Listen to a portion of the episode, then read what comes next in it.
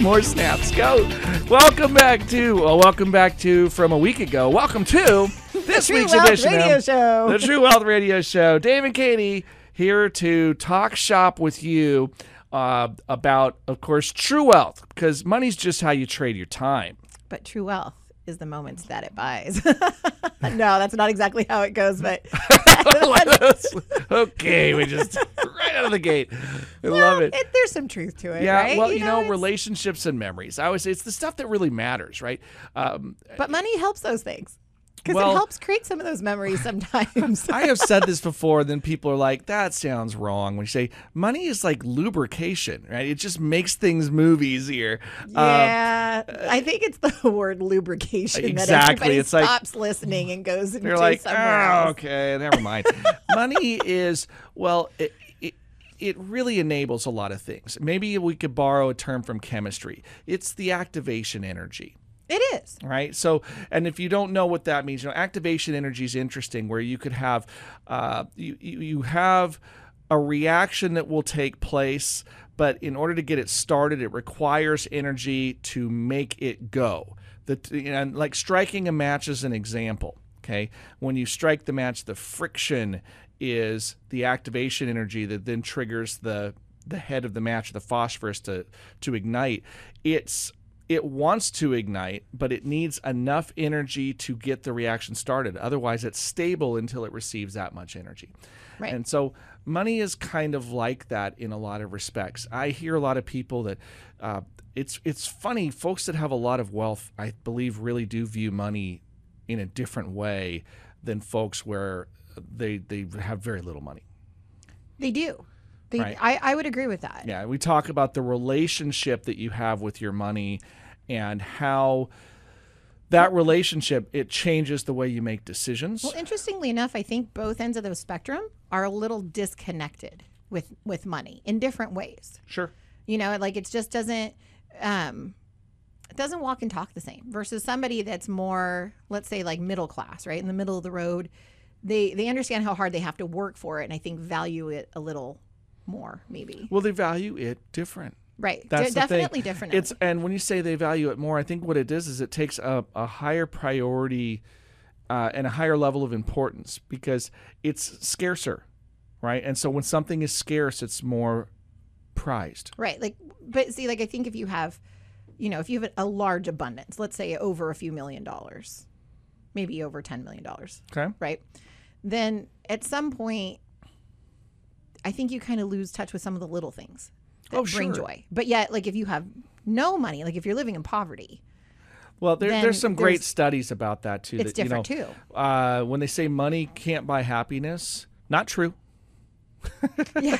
Not actually true. It can help a lot, though. there are there are a lot of things that uh, money can't buy. Right, that's true. Money can't buy a lot of things. Uh, but when you say it can't buy happiness, at least statistically, that's not the case. I would say money can't buy you a better attitude because I think sometimes, like, people, you know, like if you're naturally grumpy, Well, you'll still be grumpy even with money. like it's it's not going to buy you a better attitude per se.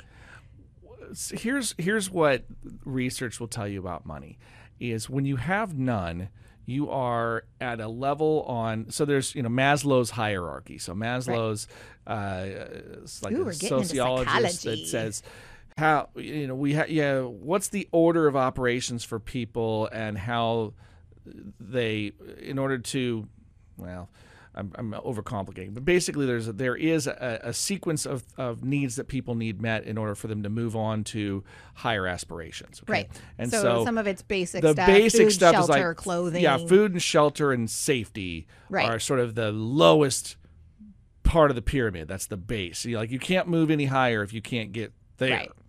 And then it becomes stability, and then it becomes aspirational above that, where you start to, you know, do things that are more uh, fulfilling and, and about self as, as you get more and more resources underneath you.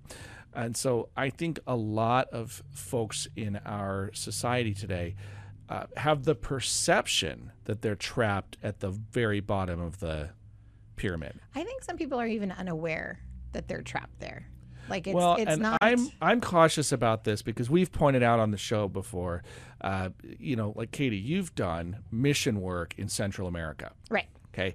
And if I were to ask the question on the spectrum of poor, what Oh. does it, what does it look like to be poor in America versus poor in Central America? But, well, poor in America, there's a lot more resources, right? And working as a foster parent, um, I have seen some of the children in foster care, their parents, as they are trying to um, work to getting their children back, you know, they will get assistance, whether it's for food or for housing or different things, right? Like our housing still has running plumbing. Um, little things that we take advantage of or you know For don't granted, yeah. realize or for granted right like um yeah going down into certain um subsidies down in mexico per se you know where it's an outhouse like literally an Right. outhouse But you and that is also- your Uh, I- infrastructure for toiletry I was speaking to somebody today about the uh, even the, the term of homelessness, and I don't want to turn this into that kind of program today, but how there are a lot of folks that that is categorically how they're described as homeless for whatever reason, whether it be by choice or drug usage or circumstance or whatever it may be. And so I'm not trying to make commentary um, about you know the the human condition right now. That's not the point, but that these folks still had smartphones. Yeah. Right? You know, a- and, so you think about that and you go, well, that's interesting that these are anywhere from five hundred to thousand dollar devices that these people are carrying around in many cases, and this is considered the poor, and, and you know, it, it's technology has interwoven itself interestingly um, because it was the same thing even down there right? Oh, so we don't have running water but everybody has a cell phone. You know or the- we don't the- have an indoor kitchen but everybody has a cell phone. This is the part that is tricky though is what I, what I say is some people you know poor versus poor right? It's it's a matter of perspective. I've known some folks that really aren't at the base level of the hierarchy you know they're they're somewhere in the middle of like no we're making life work and so forth but they would define themselves as poor and broke and not a chance you know uh, bottom line is that th- there's a spectrum here. And when we talk about the original question, can money buy happiness? Well, it's pretty hard when you're broke to get to happy because everything is an uphill battle. yeah But what happens is once you have enough that your basic needs are met, uh, the level of discretion, you have really rapidly what we call diminishing marginal return. What it means is for each additional dollar of flexibility you have, it doesn't buy you a, that much more happiness. You know, the difference between somebody that makes $30,000 a year and somebody that makes $100,000 a year is pretty big. The difference between somebody that makes $100,000 and I would say $200,000 120 but yeah is less of a difference than the difference between going from 30 to 100. right like there's 30 a to 100 is like, okay, that's pretty life changing. 100 to 200 is like, well, that's still life changing money, but not as much proportionally. And then going from 200,000 to a million, like, well, it, it doesn't. It doesn't move the needle of happiness as much. It, it means doesn't that you can and get other things toys that just and stuff. but- scale right like the house Yeah. may be bigger the car may be a little more expensive but a car is still a car and you still drive the same amount of miles to earn the dollar every day or Right, and that's know, that's what I mean is that the difference between, you know, oh, this rich person has ten million dollars, and you're like, okay, that's a ridiculous amount of money. But do you think the person with a billion dollars is that much happier than the person with ten million? no Not really, and back to my because at some point it's just like it's just ridiculous excess is what it comes down Well, to. you know and you hear you hear of multimillionaires being depressed. And so again it's it's your personal circumstances and it's your behavior. You know it's it's who you are as a person. And um, you know we always talk about keeping up with the joneses right? Buying Mm-hmm. the next thing doesn't always make you it may make you happy for a minute but it's not going to keep you happy. Yes, that's the- happiness has to come from within. You have to be happy with who you are and yourself um, in order to really experience that. But as far as money bringing joy, let me tell you, there's some experiences money has bought me that I am pretty joyful about. Well, but but see, the money, what it did was it got you to a memory it did. right? And again, the research is really fascinating about this. That it's not the thing that brings you much joy. We're, we, people are pretty quick to adapt to stuff. You know, you get a new car and at first it's cool, but you quickly get used to having the new car, and then you're off to the next new thing, hoping it will buy you a feeling, and it's just it it doesn't last, right? It's a very fleeting uh, endeavor to try to buy your way to happiness. It just won't stick. And in fact, uh, the folks that have a whole bunch of money oftentimes lament that there's nothing out of reach, and so things are really boring. Now, I know there's a whole bunch of people listening going, I would like to try that problem. to which I go, understand. I'm not saying it's. I think that's know. the American dream is we all kind of want to reach for those yeah. stars, but but I will tell you that you know you're not going to reach fulfillment just because of money. Uh, and we've said this before too. The game of more is an unwinnable game. Right. Right. You can't just win the game of more. Somebody will always have more, or somebody will be trying to take your more, and so it, it changes the dynamic of how life works. But so I'm going to give a different example really quick. One of the things that I will say money can buy when we talk about money buying happiness um, my love language, uh, and there's there's a book about love languages, right? One of my love languages is actually gift giving, which is funny because it's not one of the ways I receive love, but one of my ways I show love is gift giving. And there is something when you have ex- extra income to be able to give someone who is struggling like to do something for them, you know, pay a bill or take care of something or buy groceries for them. Um, that does make me feel good, but it also really boosts them up too, just to have that little bit of extra. So it's not always about the stuff, but sometimes it's about the opportunity to give. Yeah. So this is a great segue into what I really want to get to talking about today. Good, I knew it. Yeah, it's it's because I think we've hit on and this is really important. The the the takeaway here is that money you know when you're broke it's really hard to get to happy. But the game of more the idea that more money will always make you happier that's not the case either. So somewhere in there is real life. And i want to talk about how we get to real life. And specifically i want to talk about uh, our kids right? The kids coming in and graduating right now. We're going through all the graduation parties and so forth. And and talking about how do we launch folks on the right foot to help get them to a spot where they're on their own feet, they're making good financial decisions, and they're avoiding some of the pitfalls that keep them from getting to the happiness area because they're just too darn broke right? Oh, I love it. So, so we're going to talk about this is the foundation of something we've we've done some uh, work on this in the office. We've done some uh, actual education events, but the concept is, you know what? Being broke sucks. Right. So for all of you that know graduates out there, how can we help launch them on the right foot and what can that mean? We're going to dig into that. We got to take a break. So stick around. We'll be right back. This is Dave Littlejohn. And Katie. You got True Wealth on News Radio 1240 KQEN. Hey, gang, welcome back to the True Wealth Show in studio. My, Katie my pal, Shook. Katie. I know. But your pal? Did I get called a pal my right pal, now? Oh, Katie. He loves me just a little. I do. We couldn't, you know, the show would never be the same without you, Katie. I'm yeah. just colorful commentary on top of your nerdiness. I, I, I, am nerdy, but you know, you always manage to bring it back to real life. And I think a lot of our listeners are probably thinking what you are, are saying, which is, okay, well, look, what does this mean to me? And so I love the fact that you always kind of ground us and you bring it back to real tangible real life stuff too. Thank you. I've been told I give good examples.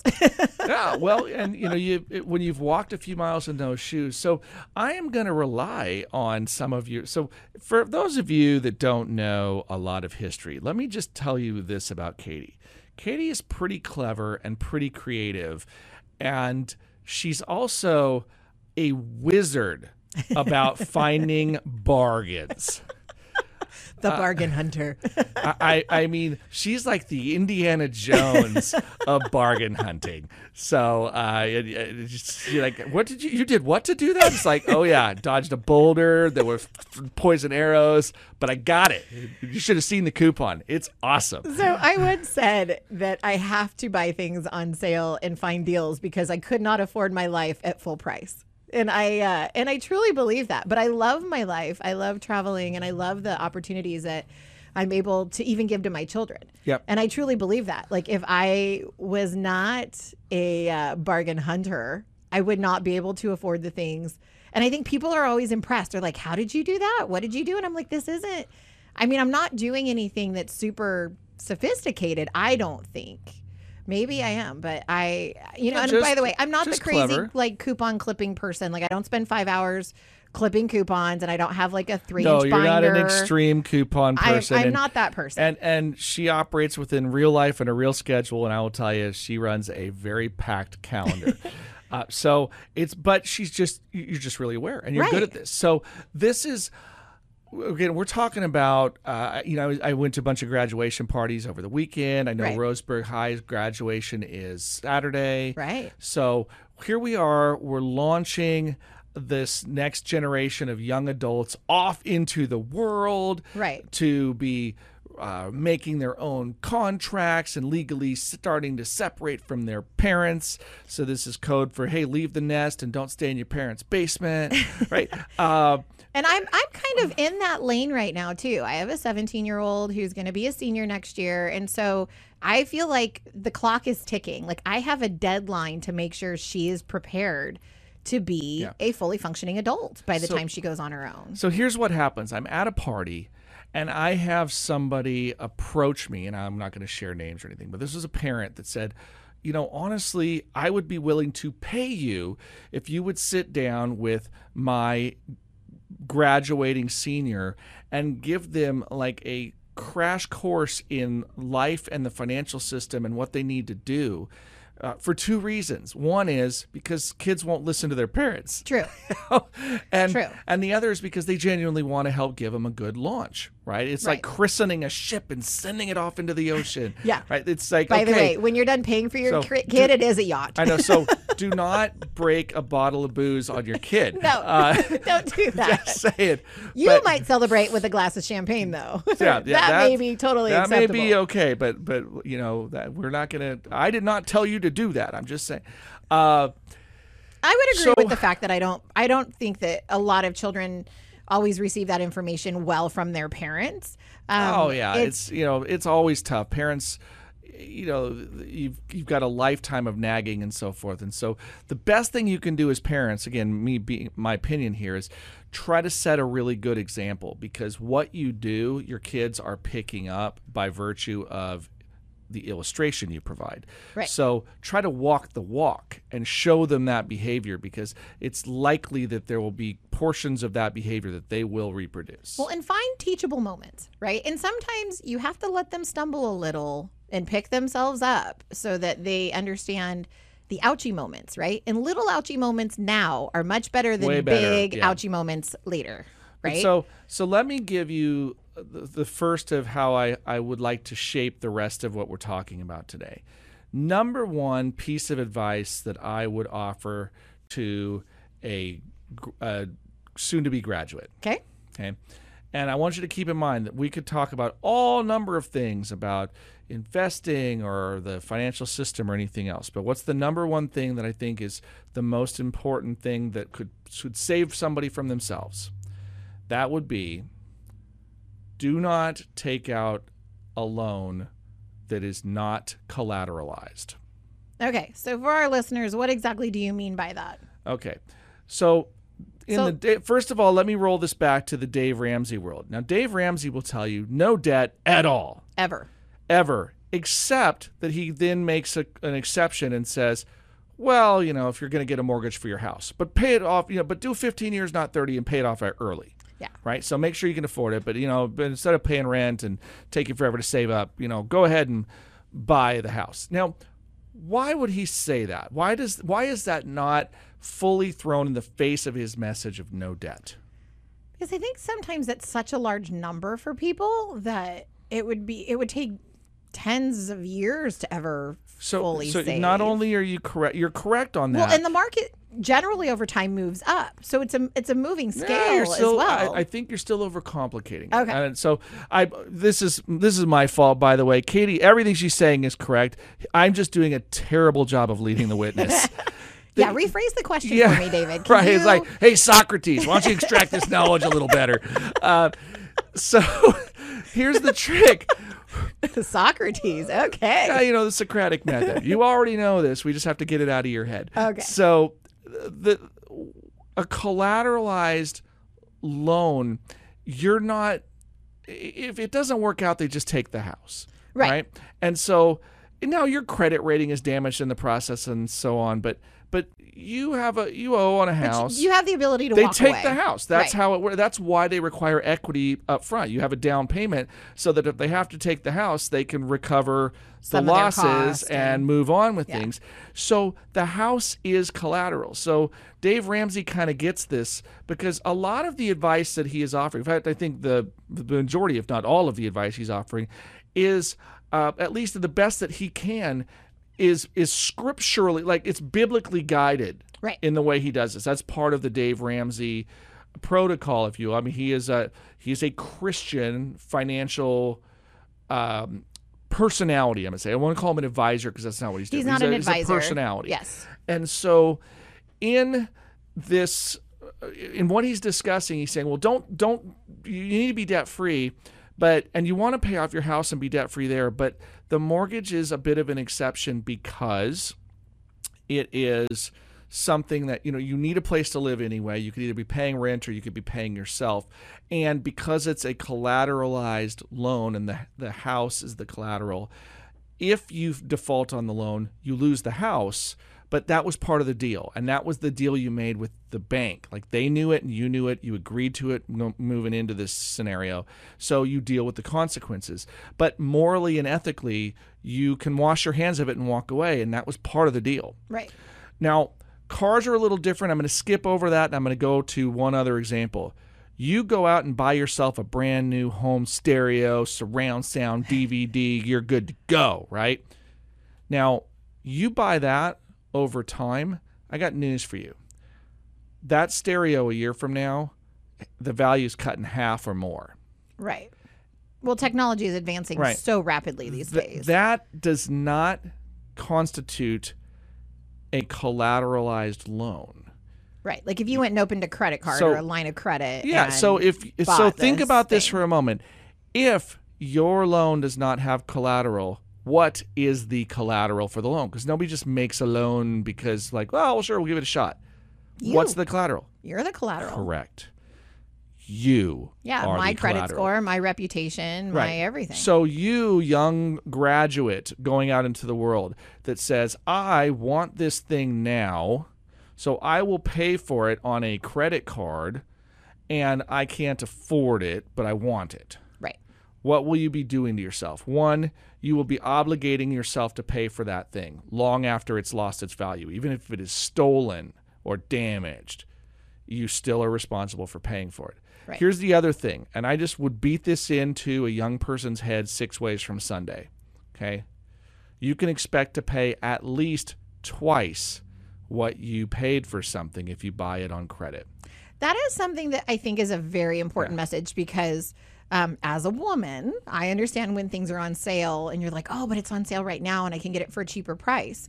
But again, if you're putting it on a credit card and not able to and pay you're that making off, payments on the and you're credit making card. payments on the credit card, and the credit card, you know, if Just- you have, so yeah, we just talk about figure interest it's rates. at least twice, if Well, not it's a- three or four times. the the average cost. credit card for beginning people with lower credit is 20 to 30 and sometimes up to 36%. It's really high, right? So, I mean, that's a lot of interest on this little island item that you thought you got a deal on. And I will tell you what, if you want to go out there and try to rationalize with me how, well, you know, I could pay it off, uh, you know, I'm going to pay off most of it this month and the rest of it next month, then why not just wait two months, have the money, and go pay cash for it, be done? Right.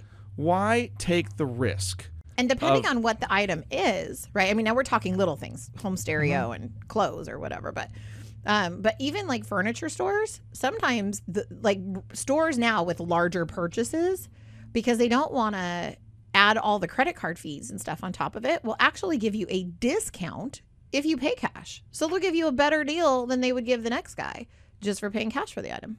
Yeah. So here There's some so- negotiation so, room. So the the simple advice though is if you don't if if the, your loans are all collateralized, then you're in a different scenario with your loan. So that's the step. Now, I would say don't run off and get loans. In fact, if I could give the advice of don't take a loan out for anything but A a house. That's probably pretty secure advice. It's tough to fall on your face for that. Okay. So those are those really simple steps. And here's what we're doing. Okay. the Dave Ramsey message is a wonderful message, in my opinion. But what if we could have this message before the message? Tell you what, you don't need Dave Ramsey's program if you never fall in the hole, In the first place. Yeah, I agree. right? So teach your So kids to budget and this teach is this is an investment philosophy too. It's a lot easier to climb out of a hole you never fell in. okay, I think there's some Chinese proverb or something around that. Uh, Was it in your fortune cookie at lunch today? I just want to know. Yeah. Well, uh, no. He's like, did I have Chinese for lunch? I made you think for a second. I did not. I had Chinese yesterday. It wasn't in there either. Uh. But it's no, like I said, again, those little learnable moments, right? So there's there's these moments as they are teenagers, and if you have kids still in high school, these are the moments now when they're starting to learn about money. And if you're not teaching them about money, then you got to figure out where they're getting it from. Well, and, and here's the probably the biggest problem. If you're not teaching them about money, nobody else is either. True. Okay. Or the wrong people are teaching Right. them about money. Well, there's the problem, and, and so we got to grab a, a break here, right? But so here's going to be the problem we'll cover when we come back. If you're not teaching them, there is a huge vacuum, and you know, nature abhors a vacuum. It's going to fill it, but you know what it's going to fill it with? ways to spend money. Well, we'll talk about it when we come right back. This is David Littlejohn. And Katie Shook. You got True Wealth on News Radio 1240 KQEN. All right, gang, welcome back to the True Wealth Show, where we are talking shop today about how do we launch our upcoming graduates, Yeah. right? Here we are, high school graduation time all over the country, but definitely in our locale. And as we are uh, getting everybody tidied up with nice little bows and sent off into the world, here's your present. Real life. Woohoo! Yeah, Uh, go pay for it.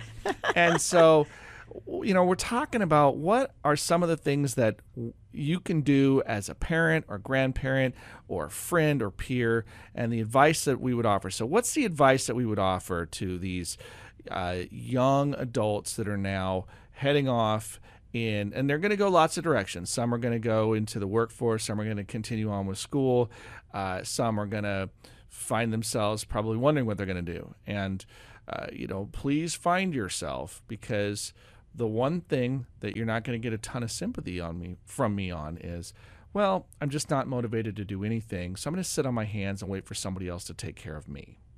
Yeah, and by the way, if you're the parent that's just letting your kids stay home all day and play video games, don't be that parent. Yeah, Make It's- them go do stuff. Yeah, I mean, I'm I'm, I'm willing society. to kind of point the finger and say, yeah, if you don't want to produce anything and you want the world to take care of you, that's a terrible attitude. Right. Right. The world does not owe you anything. That's Right. a terrible attitude. And uh, yeah, you can say, oh, some old guy at the radio, blah, blah, blah, blah, blah. To which I'm just going to go, look, you talk to anybody that's got a job. They're going to look at you cross eyed if you think, I shouldn't have to do anything. I should just get my, you know, whatever Yeah. from my. So who's giving you this get my? exactly. Because I don't want to give well, you part of my get my. a- I don't want to be gaming the government uh, entitlement system or something like that. That's a bunch of hooey. Right. So, you know, let's figure it out here. But here's the other element. You know, work is not a four-letter word in in that sense. I mean, work's a really good thing.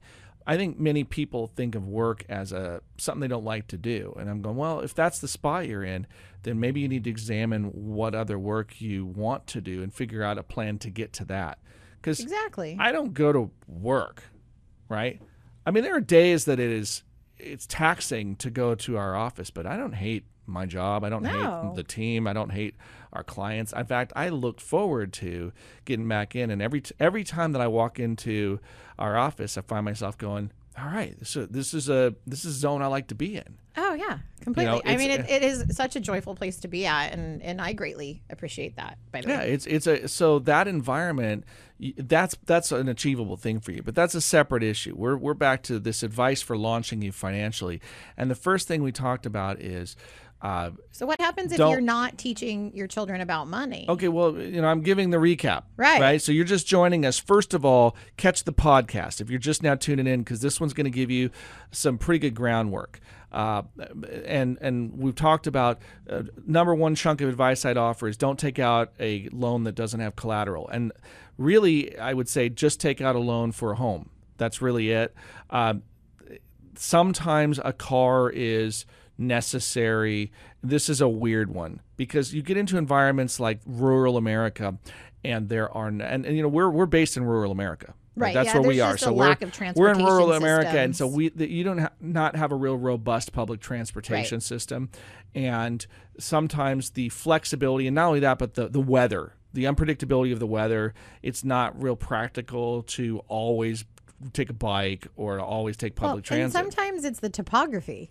Oh right? yeah, there's a bunch of hills and yeah. valleys. I mean, and- it's not flat, so riding up and down hills all the time yeah. is So not so, easy. So, so bottom line is that we're the, the there's still a need for transportation, and I always say this is a, a use asset, meaning. Uh, the having reliable transportation enables you to earn more than what it costs to pay for the transportation. So Right. it's a net positive gain to have that uh, if, if it enables you to get a, a better job. So I, I call that a use asset. But even still, the big mistake that people make all the time is they want to show off in their car. It is a status symbol with which they will pay way too much for. So the one thing that I did learn teaching Financial Peace University, uh, one of the things that stuck out to me from Dave Ramsey was that um, most vehicles lose over 60% of their value in the first four years. So he pretty much said, like most self-made millionaires, you know, like the millionaire next door kind of guy drives a used car for that reason. Like they just don't go pay new car prices. Yeah. Um, and it's and I bought a, a new to me car. I like that word, new to me. Um, Remember, everybody drives a used car. Right. Yeah, it's used the minute you drive it off the lot. But I bought a new to me car and I love my car. And it was six years old when I bought it. So Yeah. Well, Katie, you've known me for a, a while now. yeah, I think haven't seen you ever buy a new car. 2000 I, I don't buy new cars. Have you ever owned a new car? No. See, I've actually owned a new car and I've seen how much I've paid for it and how much it's gone down in value when I went to resell it. And I just don't want to live that again. So that was one of my fall forward mistakes as a young person. Like, oh, I get this new flashy car. Yep. Yeah, no. Nope, I've never I've never owned a new car. I've owned newer cars. I've owned luxury cars, and I've owned I still own. It's no longer new, but a, a luxury SUV, Yeah. uh, and it is a workhorse for us, right? But uh, Oh, it's a pretty workhorse, though. sure, it's a pretty workhorse, uh, but nonetheless, it's but that's also something that. But those are things I think that the kids pick up from their parents. Yeah, If their parents are always driving brand new cars, then they think they need a brand new car. Yeah. I, one thing that I think we've modeled for our kids, I think that you see this in the office, the way we make decisions, uh, and and we're really deliberate about things, and and where the, this is going to be really important because we want to talk about what's the, what's this message about. You know, if you're not teaching your kids, what happens? Well, the the next lesson I would offer to to kids is you know first don't don't take out a loan on anything besides a house and that's going to take you a long way you know even a car if you can save up and get something inexpensive and then save up again and trade Yeah, in just and keep get something upgrading. nicer that you're you're far better off uh, but just the, the the simple concept of understand the difference between wants and needs and delay gratification Okay. Do you know what that, Katie? You know what that means. Will you please translate this into like real life, real speak? What am I saying? So delayed gratification, right, is knowing that you want something. So let's talk about this car, right? Like, so there's a car that you want that's eight thousand dollars. Instead of getting a loan and going, oh well, I'll just worry about the payments later, but yet owing way more because of interest, you say, okay, I know that I can save.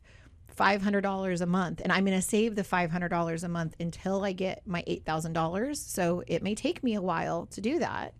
But then when I have my $8,000, then I go buy my car. So it's not about what I want today, it's about saving for the Right. future. Gratification, remember, uh, that's like the idea of you're, you're sort of satisfying what you're looking for. I, I want to be gratified in my purchase, but delaying that means I will wait to get the satisfaction on that purchase.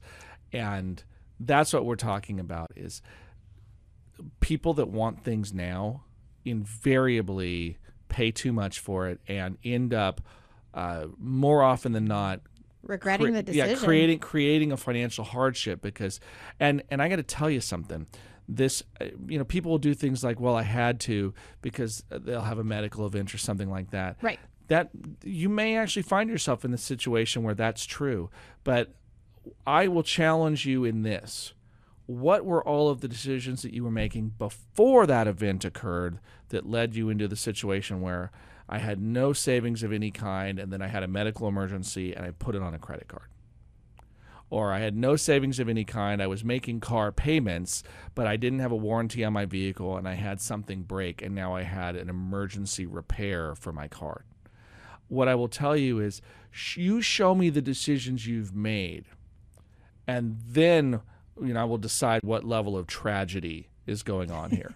you know, you are a graduate, you have zero savings, you get your first job and 2 weeks into it, you have appendicitis and end up in the hospital. I'm like that is a genuine stroke of bad luck and that could really put somebody behind the power curve. But it's not insurmountable. And I know because You just pick appendicitis all the time because that's what you got. I was that guy.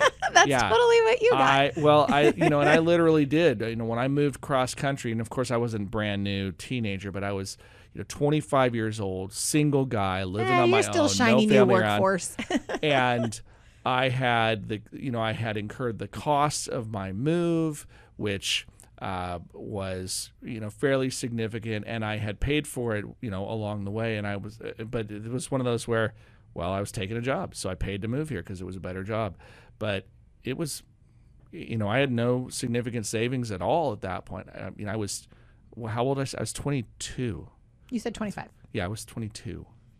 It's And- medical medical things aside, which those are very hard to plan for, right? Maybe and it's or 23. I was young, and and then you're in your happened. early 20s. And bottom line is that it is a recoverable event. Okay, Right. So, but I'm not trying to compare tragedies. I'm trying to frame for you that I had to make a lot of bummer choices. You know, I had medical debt that I was paying because of this appendectomy, and I had, uh, you know, I had a job and I was going to work and I was doing what I had to do. But when the, the buddies wanted to go off to the bar and drink or whatever, that wasn't happening for So me. So I want to flip the script a little bit. So we've been talking about what not to do, but let's tell people what some of the things they can do, right? Because people are going, great. Well, you gave me all the list of don'ts, Perfect. but how do I? How do I? What do I do as the do's? What can I do with my children to teach them? Like, what are the the things that I can I say to them exactly to sound smart? Exactly what you can do, but we have to do our last break. Oh, there you go, folks. You got to stay Right. tuned. We'll take the last break, and then Katie's going to give you some seriously good ground rules for teaching their kids. Cliff Notes version. All right, what do we do next? We'll tell you when we come back. This is David Littlejohn. And Katie. You got True Wealth on News Radio 1240 KQEN.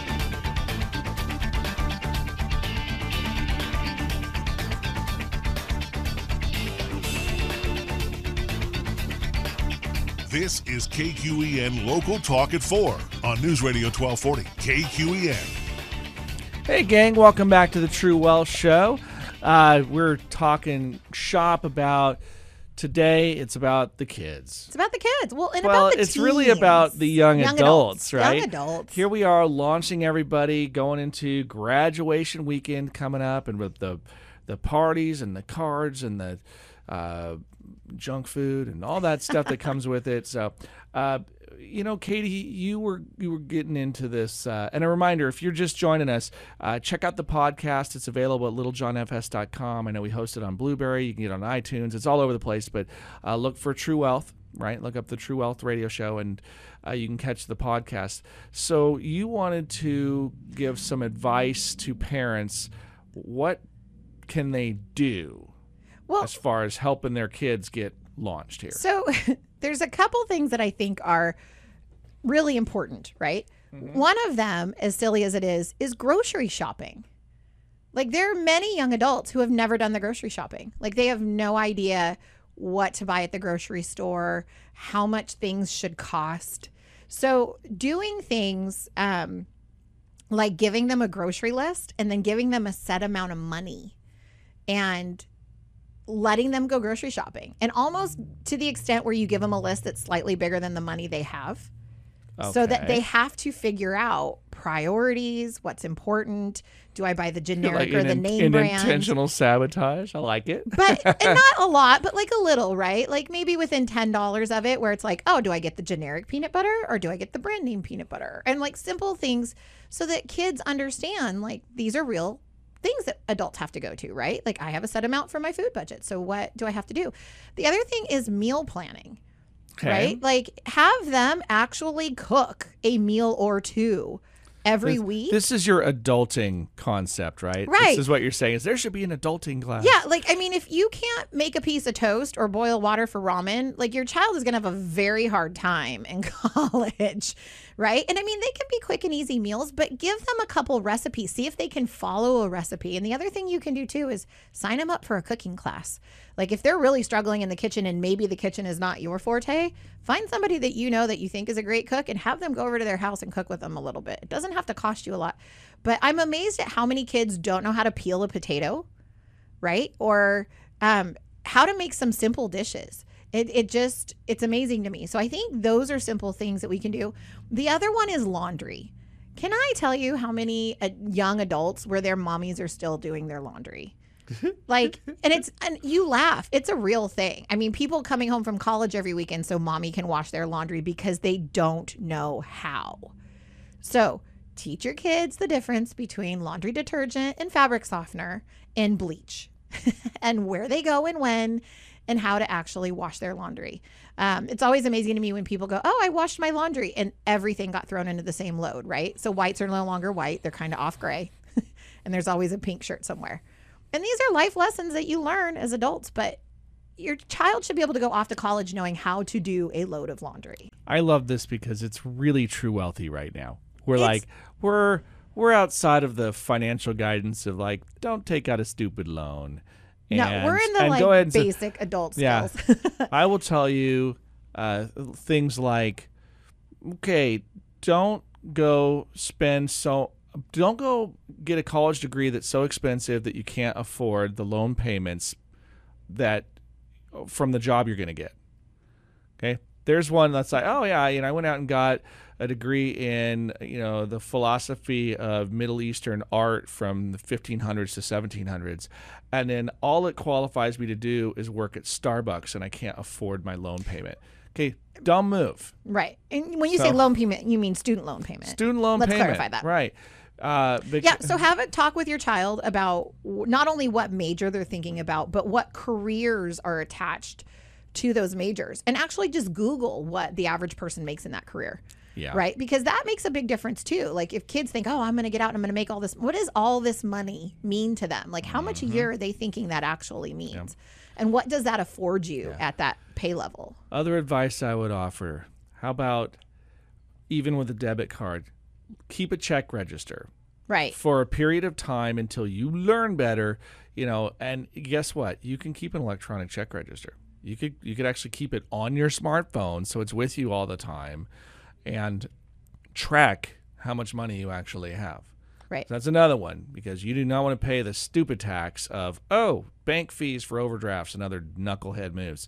It is just there's a reason banks got so big, and it wasn't because all of their customers were so brilliant and they were so benevolent. No, they make over 60 billion dollars a year in bank fees.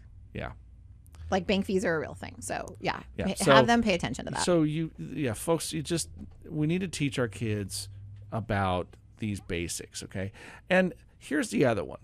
Okay, this is the the old commercial about, uh, well, you know, I, you know, if if you did drugs sometime in the past, you can't talk to your kid about it because you're a hypocrite. Nope, you're a parent. Okay? Yeah, and that's So when the, hey, that's that's called get over it.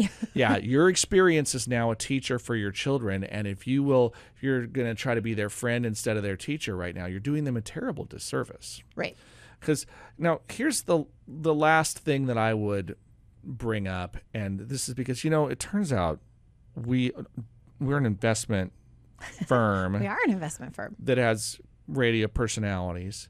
We try to give you know really general th- thoughts and not specific advice on the show because of the nature of what it means to be a professional investment advisor. Right. Okay, yeah. so- we, we play by so different rules than the average Yeah, population. so we don't make specific recommendations, but this is one of these where I can make a specific recommendation and put my neck out there, and I don't think that there's any kind of blowback that can be.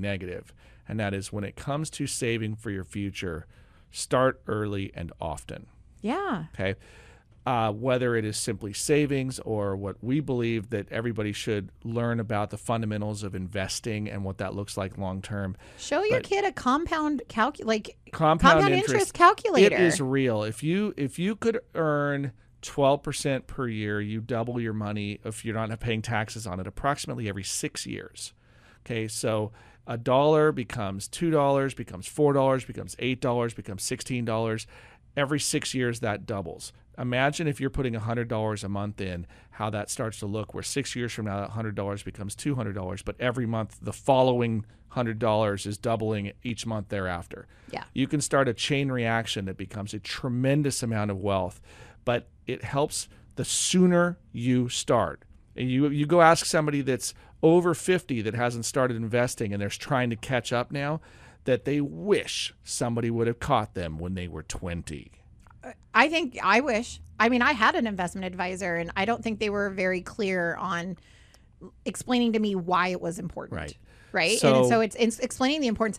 But I love the calculators. I think the calc and show them a mortgage calculator too. I think mm. sometimes that helps. Yeah, So get on there. really we have calculators like that on our website too at littlejohnfs.com. That's it. Well, look, we're out of time. So the takeaway of the day is teach your kids, don't be scared. And uh, remember, invest early and often. And if you need help with that, give us a shout at 541 375 0898. Otherwise, thanks as always for joining us. Katie, thank you as well. Thanks for having me. Until next time, this is David Littlejohn. And Katie Shook. You've been listening to True Wealth on News Radio 1240 KQEN.